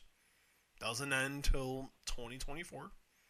Same thing with NBC Universal for Raw and NXT. So it's kind of like there's nothing. Vince can't go window shop. Can't go network shopping. These are these are the guys you're sleeping with for another four and a half years. then at that point, do you blame Vince for keeping the shows going, or do you oh, blame absolutely. NBC Universal and Fox? That's a great question. Because at that would- point, the networks they can step in and put their foot down and be like, "Hey, Vince, you got to shut down," because you know this whole pandemic crisis is getting out of hand. Because they know that more than and the rule is ten people. More than it takes more than ten people to run a show. A simple WWE Friday Night SmackDown, or the Monday Night Raw that we saw on Monday. It it takes more than ten people to run. You know, they're supposed to be taping starting tomorrow. Which apparently they're in lockdown. Where are they going to tape it? At that island that Dana White bought? in Florida. And this is like they're, and this is why this was brought up this evening, like late this afternoon. This was brought up. This is why when I texted you, I'm like, hey, let's let's really think about this and let's talk about it because this, it's a big deal because there's no reason for this to be going on. It's Vince McMahon. Should NBC Universal and Fox step up? Follow. It's okay to follow in this situation because it's the right thing to do. You've had talent go home. Situation with Miz. Your biggest, your the guy you promote as your biggest full time star said, "I'm out. Bye bye. See you later." In Roman Reigns, you had Miz sick. Dana Brooke, um, Rey Mysterio. You're, you know, and then you got your biggest star in Roman Reigns and going home because you know his immune, it's got a lower immune system. So it's like, why aren't we using common sense? I get Vince is stubborn. The whole show almost gone hell. He had his own talent died on the night of a show and still went on, which was utterly ridiculous. Twice. And no, just once, just once. The thing with Owen, there's it's the only time that's happened during a live show. Oh, Um, live show. Okay. Um, I thought you meant like the day, like No, the day no, no, after or no. something like that. no, no, no. Um, gotta. He's not going to do it. He's made that abundantly clear. Now you got Money in the Bank, the arena, Royal. Uh, I think it's a Baltimore. Royal Bank Farm or Royal State Farm Arena out in Baltimore said they're not going to be holding the show, Money in the Bank, on uh, May May the 10th. May tenth. Yeah. I've reached out to WWE. They have not responded. I will reach out again tomorrow morning and see if I can get a response on what they're going to do about that show. But NBC, Universal, and Fox here need to clamp the hammer and be listen. Stop endangering talent's lives here. Let's just stop. Listen, stay at home orders. Lieutenant, the governor of Florida, Ron DeSantis, he got late to the draw on this situation and shutting it down, shutting the state down, but he finally did it. He got a little. He was trying to be. He was trying to be like Dana White. And he he finally saw some common sense and he shut Florida down. This. If he's not going to listen to that, they should step in. I hope they do. Because you got to look out for the safety of others. There's no reason to be holding, and I get it. We love wrestling, we love MMA, we love boxing. But let's use some damn discretion here. Will they do it? If they have, maybe they've done it. I don't know. It's maybe they do it tomorrow. I hope they do it though. I hope Turner Yeah. does it. I hope AEW's taped enough to where I don't think they're gonna shut down because it's all taped. Talent's all at home. The talent's going nowhere, which I thought was Tony Khan was a little late to the game too, and I was critical of Tony, and AEW wasn't happy about it. But you got to call it like you see it. You got to be objective. AEW fumbled at the at the step a little bit too, but AEW figured it out, and Tony Khan's new to the game. He figured it out. They filmed enough. They're good through through May. Vince McMahon wants to do live shows and doesn't give a you know what. And so let's hope NBC Universal and Fox are like, hey, let's you gotta know. They, I they have enough for over three hundred years, from what I was told. They're Yep. good. They're good. Air old shows, air old Raw, classic Raws, classic SmackDowns, classic pay per views, classic matches. There's no shortage of content. Where AEW still light on content. WWE is very heavy on content. So let's hope discretion is the better part of valor. Hopefully something gets done about that. Because now I'm telling you right now, the mainstream media is going to target WWE next. I'm telling you right now, it's going to happen. I'm telling you. I'm not. I'm not kidding when I say it. I've tried to warn people there. So have other people. As of right now, they're not listening, and their show is going on, which is quite unfortunate. And it's unfortunate because it, and if you see it from just a fan, like a fan's perspective that does want to see the shows, it's affecting the shows. You can't sit here and tell me, you know what, even though through this crisis we were having good shows, because it's a lie. Sunday night WrestleMania, you that's a night fans in the stadium. And CM Punk said it, said it best. I saw a quote from him earlier today on Twitter where he was saying, "You can have no fans in in like the NHL and football and basketball because they're games. WWE, you need the fans because they're basically who they're the bosses in all of it because they dictate where they go and what general direction. But McMahon himself says it. He's like, "Hey, you, you're not connected with the fans. You're not gonna, you're not gonna get pushed." And it's affecting because Monday night, Raw after Mania, it's kind of like a little paper, a free pay per view in itself. Everybody loves the Monday after Mania. Did that feel like a Monday after Mania or just felt like a regular show. house show? It felt like Huh? it felt like a house show. Exactly. And all these shows, I felt like a house show. WrestleMania itself felt like a glorified anniversary show for Monday Night Raw. And honestly, it first night was great because I, I enjoyed every single match on on uh, on Saturday. Second night, other than the Firefly Funhouse, every other match needed that fan aspect. They could have waited until June. They could have just pulled the plug, say, "Hey, "Listen, we're not going to endanger talent by this. We're we're going to send them all home, and that's it." They would have gained a lot of good PR because it's common sense. You're protecting your superstars over that. The fear of like bad publicity because of that, it's non-existent. Everybody understands what's going on in the world and the fact that you keep strutting out your talent out there, getting exposed like The Miz, Rey Mysterio, Dana Brooke, uh, Roman Reigns, you expose them to this. Then now they're sick, and they could have because Rey Mysterio has been working with Angel Garza, Andrade, um, Humberto Carrillo. Yeah. all these guys they've worked closely with Mysterio.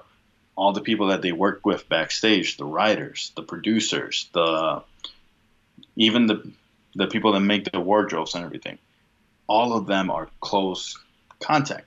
Yeah. This is affecting not only the talent but also the backstage people that make the show happen. A lot of people forget about those guys. They do. That that truck alone has about twenty people in that one truck. Somebody's doing all those camera cuts. you know, it's one of these like they were doing, and I gave WWE they were being on some stuff they were being cautious about, like sanitizing and the social distancing and keeping people like away from each other, not having.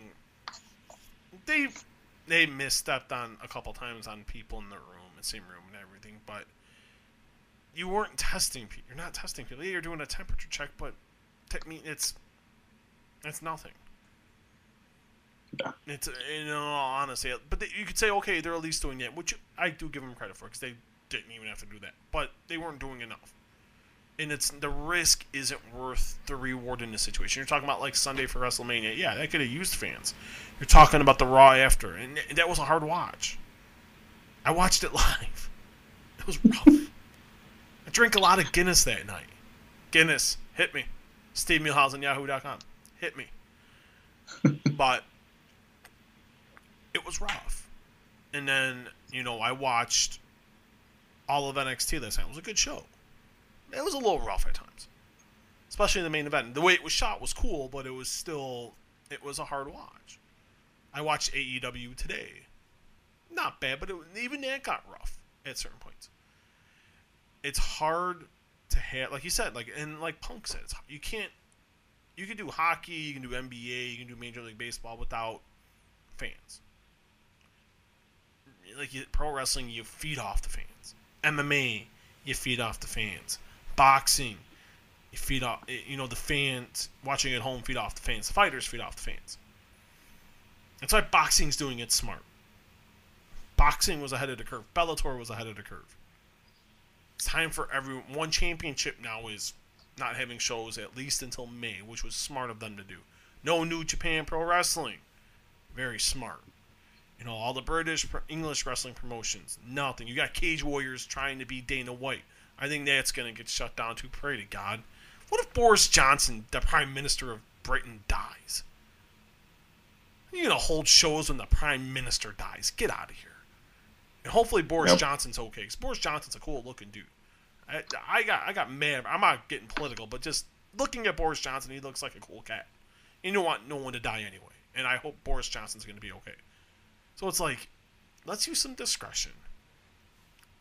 Wrestling's not going anywhere. MMA's not going anywhere. Boxing's going nowhere. It's all going to come back, Daryl. It's uh, Yep. baseball's going to come back. NBA is going to come back. NHL, MLS, the NFL's going to, and it's like college football, college basketball.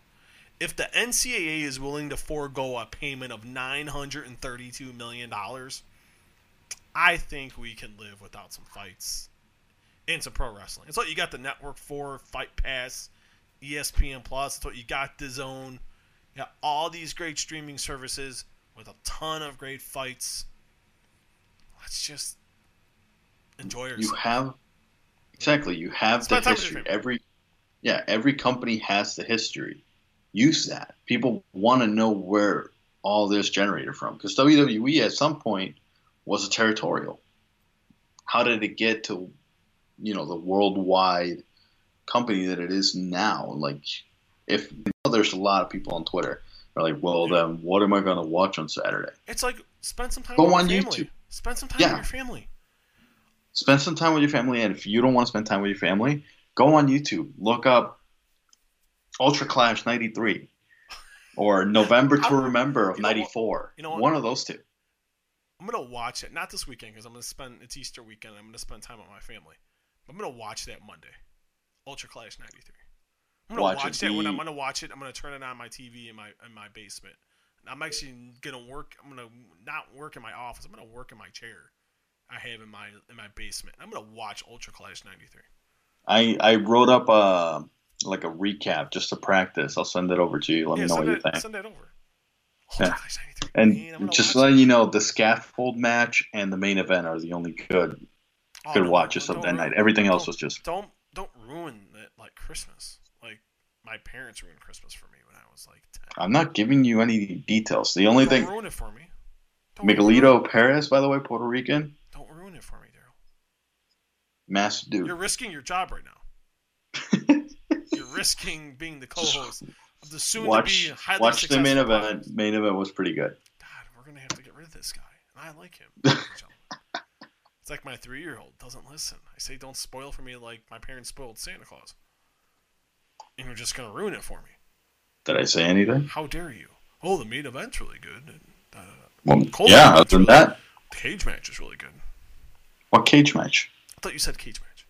No, this scaffold match. Scaffold match. I do like me a good scaffold match. I think a Brian when ECW would show their highlight package, Brian Lee choke slamming Tommy Dreamer through like four, or five tables was freaking great. And I love Dreamer, and I've never I talked to him one time, and I wish I would have asked him that. Because that spot, every time I look at that highlight package, I think of Dreamer just tumbling down, going through. The fact you were able to get all those tables aligned together perfectly for him to go through all those tables, and he made it out alive. That's how great Tommy. Tommy Dreamer's a master.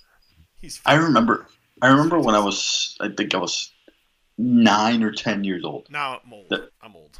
You say when I was nine. Well, just listen to this. The ECW had this DVD, ECW's bloodiest matches or most violent matches. Okay. And I was watching this DVD when I was, you know, little kid, and this is what got me hooked into this whole ECW thing. Um, I remember, I think it was Public Enemy. They were in the middle of the ring, it just got beat, and out of nowhere, Terry Funk and Foley leave the ring, and the fans got so pissed they started throwing every single chair in the stadium onto the thing, and you just see Public Enemy just lying there, getting chair after chair after chair after chair, literally landing on them. You ever seen that? I have, yeah. That was I may watch great. that. That I may watch that when we're done. watch that, and then watch Terry Funk versus Sabu in a barbed wire match. Oh, that I have watched. They've done a couple barbed wire matches actually. Yeah, Sabu. I think it was Sabu, Funk, and Shane Douglas were in the first one. Very, was- very underrated. I, I know Shane Douglas gets a lot of heat, but I was a Shane Douglas guy for a while. Shane Douglas wasn't bad. He, I remember he had a cup of coffee in Puerto Rico in IWA. Really? That was my first uh, exposure of him. Huh. I'm gonna have to. Hmm. I have to Google Shane Douglas in Puerto Rico, but, but no. At the end of the day, hopefully, UFC ultimately, at the end of the day, no events until further notice. Who knows when the UFC is gonna come back? And you look at they had shows scheduled for UFC 249. They were gonna the 25th. They were gonna go to May 9th for UFC 250. So indefinitely. So who knows when the UFC is coming back? If I had to make a prediction, I think we see UFC 250. I, I don't know why. Dana White's got this thing of like I have to be first. Hopefully the world, the country is to a point to where we can have something soon. 'Cause baseball, MLB is trying to get something started up, but I, and everything they want to get started. Spring training, hold having like a training camp for like a month in the month of May, and then and then Exclusively rear- in Arizona then too. Begin, then begin in June in Arizona for the rest of the season. So we'll see what happens with that. We want to see fights, but if my heart of hearts, I think the beginning of June. I think that's when we start seeing fights. We'll see boxing. We'll start seeing MMA, and then I think wrestling. I don't know. I'm, I'm praying to God, Vince McMahon, NBC Universal, and the executive executives at Fox kind of drop the hammer and be like, "Let's use some discretion here.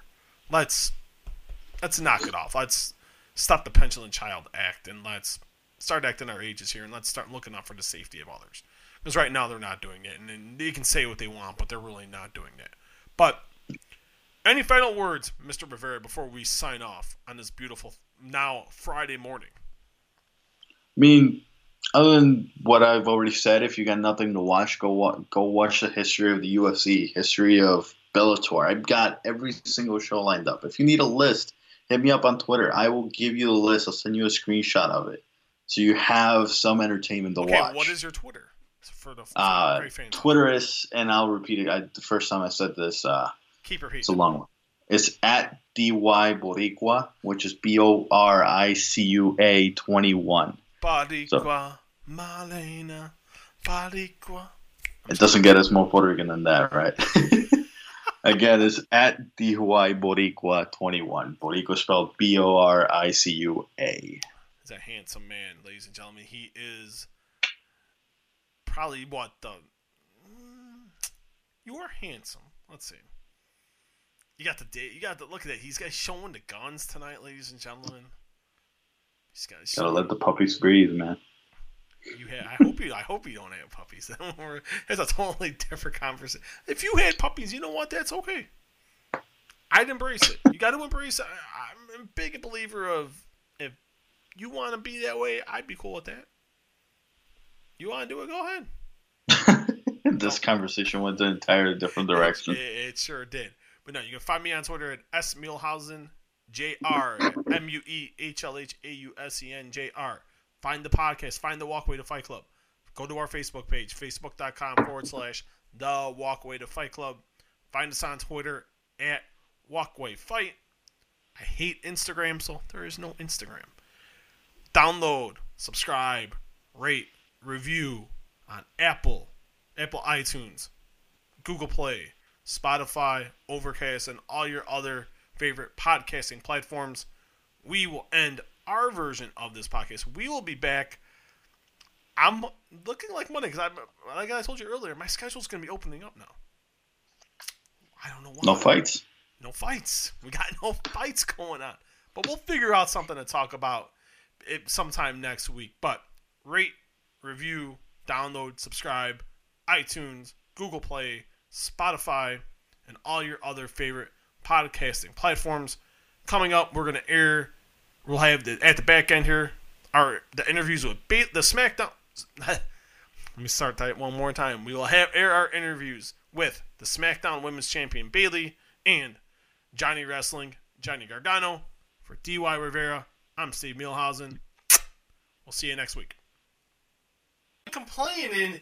I want to get this out of the way because my this was a question my wife had, and I and I love. We were talking about this this morning, and she wants to know how you like the haircut because we went to a show about a year ago, and you had a totally different hairstyle. So she's like, "What went behind the process of the new haircut?"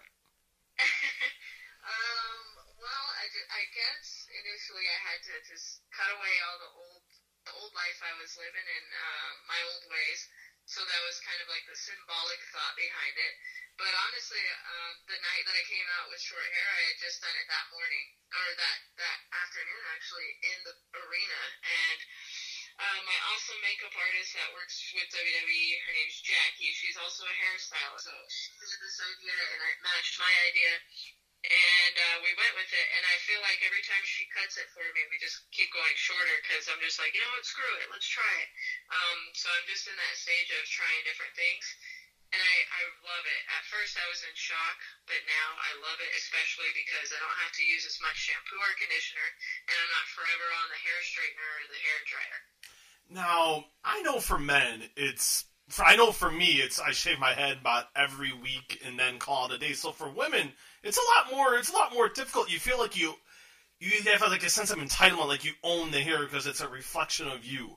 How long did it take you to get over the fact? Not get over it, but how long did it take you to accept what you had done? Um, that whole day when I first cut it, I was so in shock, and I was like, "Oh my god, I'm, I made a mistake! I made a mistake! What did I just do?" Um, then I actually had to go see Vince to show him my hair. Um, and once he saw it, and he was like, "Oh, I love it! Looks awesome!" Then that kind of like you know calmed me down a little bit. Uh, but then I also had to come home to my fiance who loves long hair, and he was like, "Oh no, I like it. It looks good." And I was like, "Okay, I feel a little bit better about it." So I would say it took like four days to where I was like, um, happy with the choice that I made. And now I'm just like, yeah, it's awesome. I don't have to do anything to it. Now what? Now what if your boyfriend and Vin, your fiance and Vince McMahon? What if they were like, "I don't like it. What do you do?" Dude, I'd feel so self-conscious about it. But I mean, uh, luckily my hair grows extremely fast. Like everybody always, all the girls, all the makeup ladies, they're always like, God, how does your hair grow so fast? Like they're all so jealous of it. I guess it's my Mexicanness. It's a thick hair. Um, so I guess it would just grow back fast. But um, I luckily everybody, even if they're lying, was very complimentive of it. Now it's a reflection. You know, I always th- seeing it in a reflection of the new change in character for you. And how long did it take you? Because you were always known as the bubbly baby face. You had the grand entrance, and how long did it take you, just on a personal level, to go from one side of the spectrum to the other to the other side? Uh, I'm still learning right now. Like, man, I um, when I first when I first realized I was going to be doing this, it was uh, I was so happy. I was like, man, this is um, a challenge I've always wanted to do, and I always felt like I'd be good at, and I could um, e- maybe do even better than the other character. So I was really excited, and then once I started going on it, I was like, oh, dude, this is so hard. This is not what I expected it to be. I have to be even more, and I have to learn even more, and I have to um, just go about it a totally different way, go about my matches a totally different way. So I am still learning to this day, like on watching WrestleMania back right now, just to kind of watch myself and see what I don't like and see what I liked about what I was doing and my demeanor and everything. Have you talked to anybody on on how to? Have you taken tips from anybody, or are you just trying to really just trying to feel it out on your own and make and go with your own gut decisions?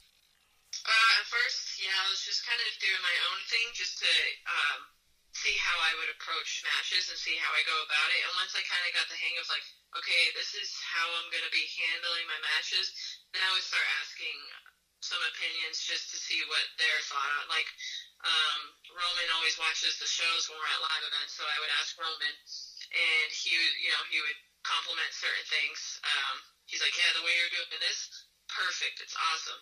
Then he would tell me some things to work on, and I went out of my way to also ask uh, Daniel Bryan when we were on a tour one time, because he was the same way. You know, he he went from being the lovable guy and uh, you know the guy that everybody was cheering for to the guy that turned his back on everybody. So I kind of wanted to get his take on um, what was difficult for him, and he helped me out a lot, just as far as like where to step up my aggressiveness and everything. So those two guys um, stand out for sure. You know, watching you, and not not even just last night. I mean, we'll talk about last night in a second, but it just seems like watching you each week. It seems like you're just having more fun than you were even say 12 months ago. Is that fair to say?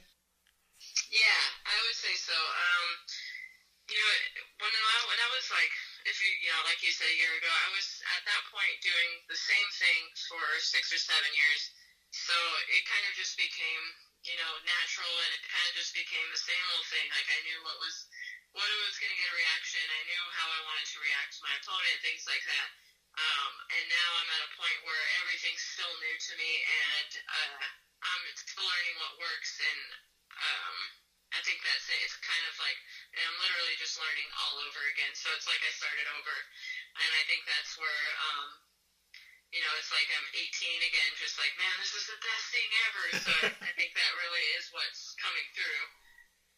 How big of a part has Sasha played? Just because she's been able to go back and forth and she's done it really well. How much of an how much have you picked her brain on just like okay, how did you go about it, and have you tried to implement any of the things she's had to say? She, I mean, she's obviously a big part of my my whole life, and especially in wrestling. So um, we talk about it all the time, and we bounce ideas off of each other. Um, but I think uh, when it comes to like we're such different people in the ring, and we're such different wrestlers and different characters. Um, I maybe kind of watch how she turns it up in the ring or how she, you know, changes a gear in the ring. But when it comes to like the character stuff, I think I've more so just been reacting off of her rather than, you know, how would you do this? It's more so we just play off each other, and I think that's um, how I'm learning. Not necessarily asking questions, but just reacting off of her. Who was your favorite heel in pro wrestling when you were growing up? Um,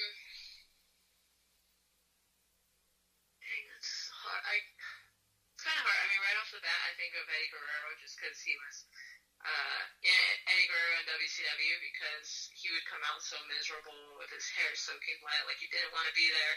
Um, and that was what always stood out to me. And I was like, if I ever get the chance, I want to be like that. Um, but then, you know, of course, at WWE when he was just that hilarious, hilarious heel that everybody fell in love with. So little parts of that too. But I, when I was a fan, I freaking loved everybody, so I didn't care what side you played on. I was just like, I love wrestling and I love WWE. Now, why wrestling? You know, you you you know, girls, you know, are it's doing Barbies and playing dolls and you know playing different different sports. What was it about professional wrestling that drew you to the television set? Uh, well, Macho Man is what drew me to the, to the TV. Like my brother, and my um, my dad would watch wrestling here and more so my dad. And the first time I saw Macho Man, I was just passing through the living room and I saw him on the TV. I was like, oh, that guy's cool. I think it may have been like the first time that I realized, or maybe seen somebody's entrance or something. Um, you know, the actual in ring stuff never really caught my attention until I saw an entrance with Macho Man and all his tassels and how you know he his energy just like sucked me into the TV. So it was more so that, and then once I started watching, it was more like when I saw it live for the first time, I was I was just so blown away that these were real people, like these were humans doing all these things in the ring, and that's when it was really like, oh god, I think I want to do this, and I don't know how, but it's the coolest thing. How do you think you would have fared in that day of age compared to right now? Oh man, I don't know. Would I have been like a valet or something? Because I definitely can't do that. I would not be able to do that. Um, but I would, if I was still had like the same mindset that I do right now, I would, I would hope to say that I would still be the best and a champion. You said earlier you were you were rewatching the show and it was just the show went on and you know it was good to see entertainment and you know like you know the company's been saying put smiles on people's faces and provide an escape for what's going on in the world right now. What was that like for you just to do something so unique and something that's never been done before? It was it was crazy, but in in the best way.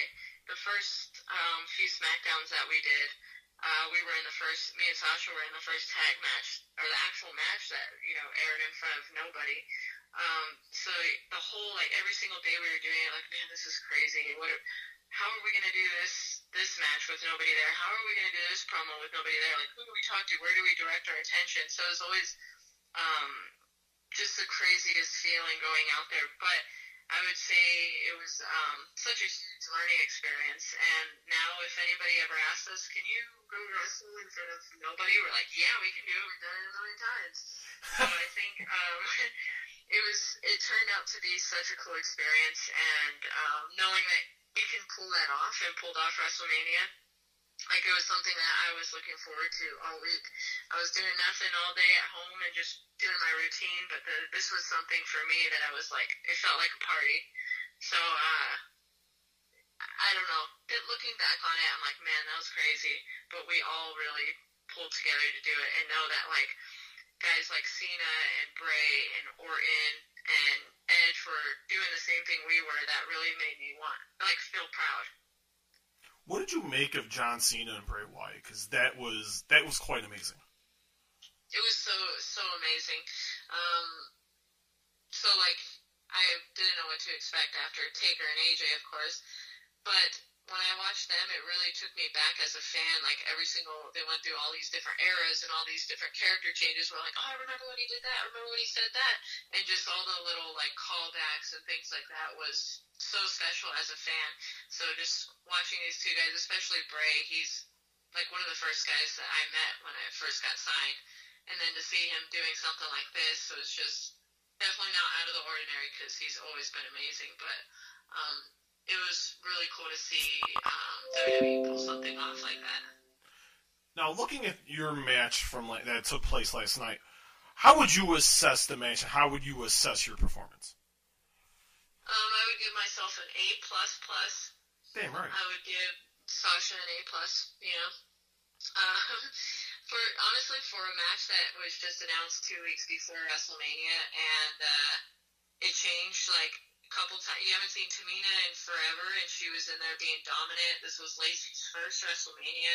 Um, the last time Naomi was in Orlando for WrestleMania, she won the title. So I think it had so many different factors, and I was uh, really proud watching it back. And I think everybody had strong performances, but Sasha and I had the best. How can you give Sasha an A? You won. She lost. Yeah, I, but you, her and I are at the same level. Like it doesn't sure. matter if you won and I lost, or vice versa, like that. But, but you know, we're the same person, so we both get an A. You know, a lot of people want to see you and Sasha in the ring. They want to see you guys one on one on the main roster. The match at Takeover a few years back was so amazing in Brooklyn, and I remember being there. I was like, wow. And people want to see that now. What would it mean to you, professionally and personally, to have that long program with Sasha on the main roster fighting over a belt? Um, it's something that I've always dreamed about, especially after Takeover that you know five years ago or whatever. Um, that was supposed to be our first match, and I was like, oh my god, when are we ever gonna get to do this again? I'm gonna miss her so much. She's my favorite person to be in the ring with. Um, but you know, luckily throughout my time on Raw and SmackDown, I've been able to literally share every WrestleMania with her, almost every pay per view. We've been tag team champions. Uh, we've we've fought each other, so like. I'm so grateful that we're doing stuff together every single year, it feels like. But um, that's definitely something I would love to do again before we both retire someday. So if it has to happen, I would love for it to happen uh, with her. And we'll end with this. And what can fans expect next, Bayley? Because SmackDown's on Friday night. What what can we expect from you coming up this Friday? I mean, I've been calling for a Bayley Bration ever since Saudi Arabia and my big win there. So I'm hoping that we can have a big celebration for me because uh, I deserve it, and um, I'm the best. You are the best. You do deserve it. Your title reign has been fantastic, and thank you for the time, Bayley. It's definitely been my pleasure, and great match at WrestleMania. And we'll see you on Friday night. All right, thanks so much. Tell your wife I said hello. I will. Thank you very much. Bye. You too. Bye bye.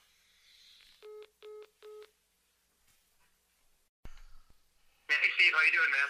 I can't complain. You know, I'm in my house and, and I'm in Chicago. And Johnny, we have no rain today, and it's 75 degrees. And when I'm done, I'm gonna after self quarantining, I'm gonna go outside. There you go. Se- 75 degrees in Chicago. Wow, that's I'm from Cleveland, so that's that's similar weatherish. Ooh, nice. Now, see, you know this as a Midwest guy. We don't get am, se- we we don't get 70 degree weather, Johnny, in the beginning of April. Oh no, not at all. That's why I was saying, wow, 75 degrees. That's shocking because Cleveland. I don't think it's I don't think it's close to 75 today. So and the cool part is, and I was watching the news this morning, we got 71 tomorrow too, so back to back days. But then we get disappointed, Johnny. It's back to like 40s and 50s. that's the life of a Midwester, man. You know, I you just, it's one of those things where you just get used to. It's just like the norm. It isn't like, well, well, you know, I'm like can go to California or where you, where the PC's at in Florida, where you can get constantly 70 and 80 degree weather.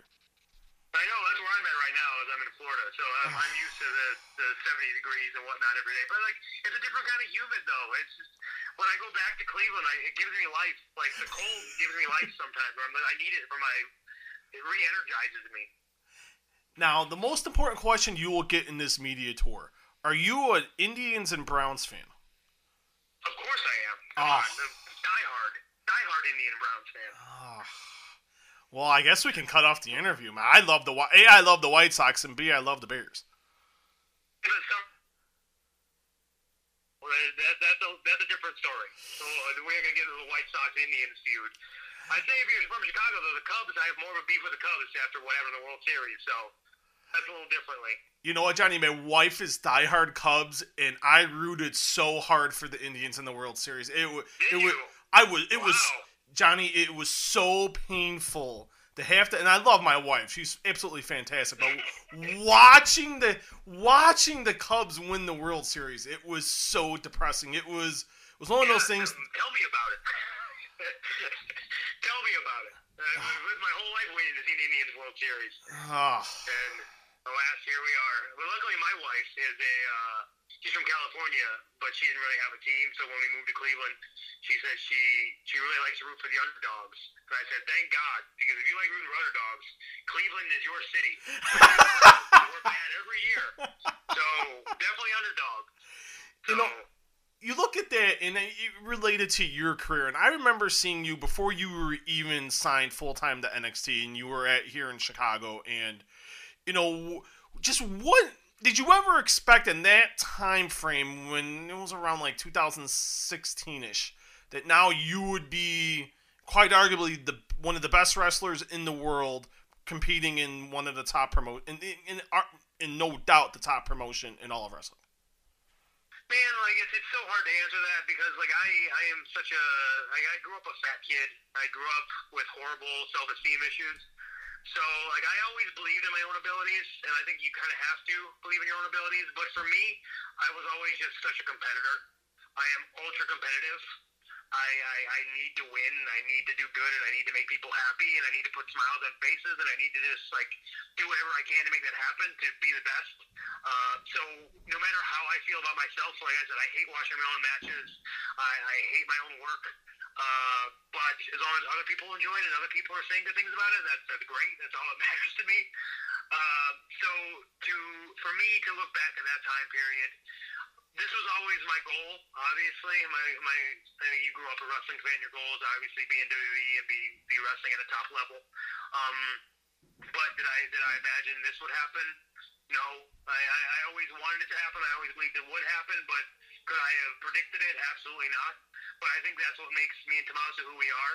Tommaso is also an uber competitor, ultra competitive. So when you have two guys who are ultra competitive going out there against each other, you get nothing but the best because we both want to produce the best possible outcome. Uh, so I think that's why our feud, our angle, our matches, I think that's why people talk about them so much is because of our competitive nature. What's the last match of yours that you watched? The last match of mine that I watched, oh my god. Uh, I'm going to say, whew, man. I honestly don't even remember. That's horrible. Uh, so I in full. The last match I've watched of mine in full is probably when I won the title from Adam Cole in the two out of three falls match at Takeover New York. Just because my little nephew had his favorite match, and he wanted to watch it with me, so I, I watched it with him, and he has, he watches it like continually all the time. Uh, so I, I watched it with him a bunch. Uh, that's the last one I've watched in full. The other ones I've seen maybe on like in like GIF or in like quick little video form. If I like scroll through my feed and I see like a WWE GIF or something like that, I'll watch that. Uh, be like, okay, that look cool, cool. That look good, cool. Uh, but other than that, like, no, I haven't. I haven't watched full ones of mine in a while.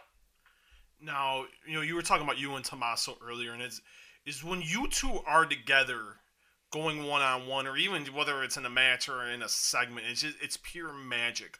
What is it about you two that make that makes everything so special every time you guys are in the same room with each other? See, I think a lot of people talk about uh, Triple H and Shawn Michaels when they talk about me and Tommaso, which is the ultimate compliment for both of us. Uh, it's just it's two guys who are just I think we're made to wrestle each other. We're made to. I think we made to either team or wrestle or just be paired together because we're just so polar opposite and so different in certain ways. We also have the same mind and same same way of going about things. So it's almost like we're a perfect match for one another, uh, both in the ring and out. Uh, we are, I cannot attest this enough. We are just complete opposite human beings you look at us, we look like opposite human beings, but as, as people too, we're opposite human beings. Uh, but we have the same wrestling mind and the same uh, things like that. So I think that really is the perfect combination there, where we bring out the best in one another. Whether we're teaming, we're in the ring, we're telling a story, we're a promo, whatever we're doing, we bring out the best in each other. And it's just the vibe is just different.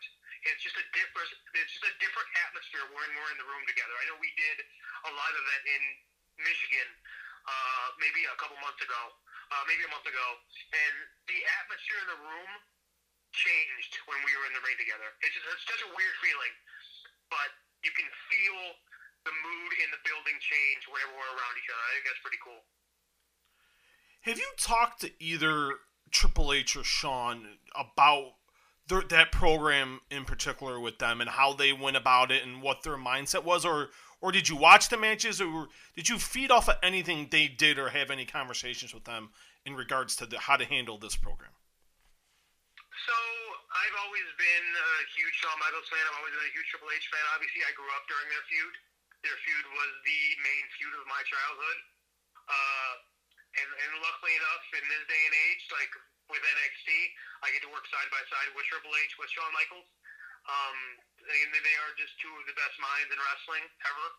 Uh, so to have that a chance to work side by side with them on a feud like this, uh, it, it, it, it, it's it's invaluable. And you, I can't put into words how much it means to me as a performer and as just a person to be able to work with people that I look up to. Uh, I think we have some of the best minds in the world in NXT.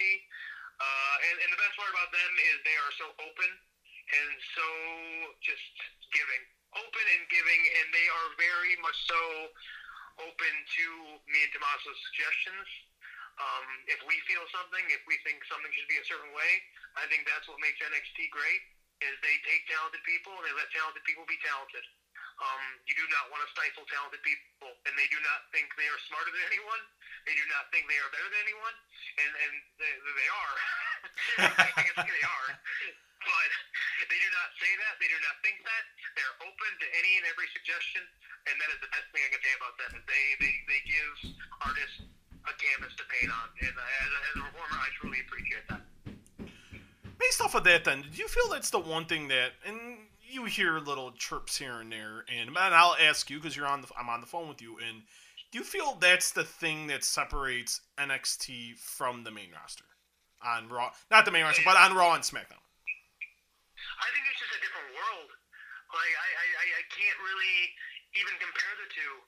Like I, I, I was, I was, I've done a few things here and there up there, and like my experience has always been good. Uh, but for me personally, like I, I love having a hand in what I do. I love being able to have some input, being able to paint my picture, tell my story, and uh, luckily enough at this point in my career uh, and what I've accomplished, what I've done in NXT, um, I have, I'm able to have a certain bit of trust, a certain bit of they ask me my opinion on things, and I give my opinion on things, and that, that is invaluable for me. That is something that like NXT is is what I want to help build, and my goal and my my aspiration and everything I want to do is to make NXT the best thing possible. I don't have Johnny Gargano's best interest in mind. I have NXT's best interest in mind. Um, because I do believe we have a very talented locker room filled with incredible people, um, and I want to give them the best stage possible. Uh, so whatever I can do to help out that product, whatever I can do to help out that brand, that is my number one priority. I was here. I covered the show when, when you guys were here in Chicago in November, and, and I talked to Triple H a little bit a little bit after the show, and and I asked him, you know, does he hate when people refer to NXT still as the developmental brand? I'm like, do you should in your mind and in my mind it is the third brand. It is a main roster brand. Do you feel now that developmental label should be shed of NXT? Yeah, I mean, I hate it. I'll, if he did, if he did a uh, politically correct answer, I will give a not politically correct answer, and I will say, yeah, I hate it. Uh, I think it just it it devalues everything we're doing in NXT. It, it, it it puts us a step below everyone else, and I think that's wrong, and I think that's BS to do that. I think everything is developmental when you want to look at it that way. Yeah. I think if you want to consider NXT developmental, then Raw and SmackDown are developmental as well. I think we're all learning. We're all we're all growing. I don't think just because you're in a certain brand, I don't think that doesn't mean you're progressing or growing any more than any other brand. I think that I think that's a garbage thing that some people try to label NXT as to kind of devalue it. I think people should look at NXT as a third brand, and I think our track record speaks for itself. Um, our talent speaks for itself. You can put any of us on Raw and SmackDown. You can put anyone from Raw and SmackDown on NXT, and I think everything goes hand in hand and in unison. I don't think you miss a beat if you put anyone from NXT on Raw and SmackDown. Same can be said about a lot of people from Raw and SmackDown. I think the three brands are very much so intertwined. Um, so if you're still using the term developmental to devalue NXT in any way, shape, or form, I think you need to get over yourself and you're 20. I agree with that 100%. As, as simple as I can say, just get over yourself. Like it's wrestling, it's fun, enjoy it. If you don't like it, you don't have to like it. It's fine, but don't devalue everyone's hard work. Don't devalue what everyone's doing here. Don't devalue what uh, a lot of people are sacrificing things for. Um, just enjoy wrestling. Wrestling is fun, and just have fun with your life. That's it. That is the best assessment I've heard about that. I couldn't agree more with that. And two more questions, Johnny, and thank you so much for the time today. It's really appreciated. And, you know, I was scrolling your Twitter late last night knowing we were talking today, and one of the tweets I saw was you were talking about, you know, Saturday was supposed to be the big weekend, it's supposed to be takeover, and it was likely going to be you and Johnny, you and Tommaso, even before everything went down. And how weird was that for you to not be in Tampa on Saturday night and facing Tommaso Ciampa? It was weird, man. Yeah, I mean, I, I'd be lying if I didn't say it wasn't weird. Uh, I woke up that morning and just takeover mornings are definitely different for me. It's a different feeling. It's a different excitement. Um, like takeover is such a special day for me. I always I, I have my my regimen I go through. I have my things I do to get ready. Uh, I eat a certain way. I diet a certain way. I train a certain way, and just to not to do that for this one, for to know what how big that match was supposed to be, um, how big of a moment that was supposed to be, and have it not happen, and have just be sitting at home in in Orlando, like at at like 8 p.m. when I'm like, oh, I should be in Tampa right now, getting ready to have the match of my life, but I'm not. Uh, but I mean, it, it, you can say that about a lot of things right now. You can say that about me and Tomas's whole story. Like the whole thing has been filled with what could have been, what if, what should have been, and we've always made the best of it. And I think this Wednesday, um, it's incredibly important right now to give people something to look forward to. That's why I was very adamant about this match being on NXT TV, being on the USA Network 8 p.m. on Wednesday, along with this women's ladder match. That's absolutely insane, by the way. Um, absolutely cannot miss. Um, we're giving some, we're giving people out there something to look forward to. Wednesday night, 8 p.m. USA Network. We're giving them a takeover, and I am going to treat Wednesday like it is my takeover day. I will wake up. I will be nervous.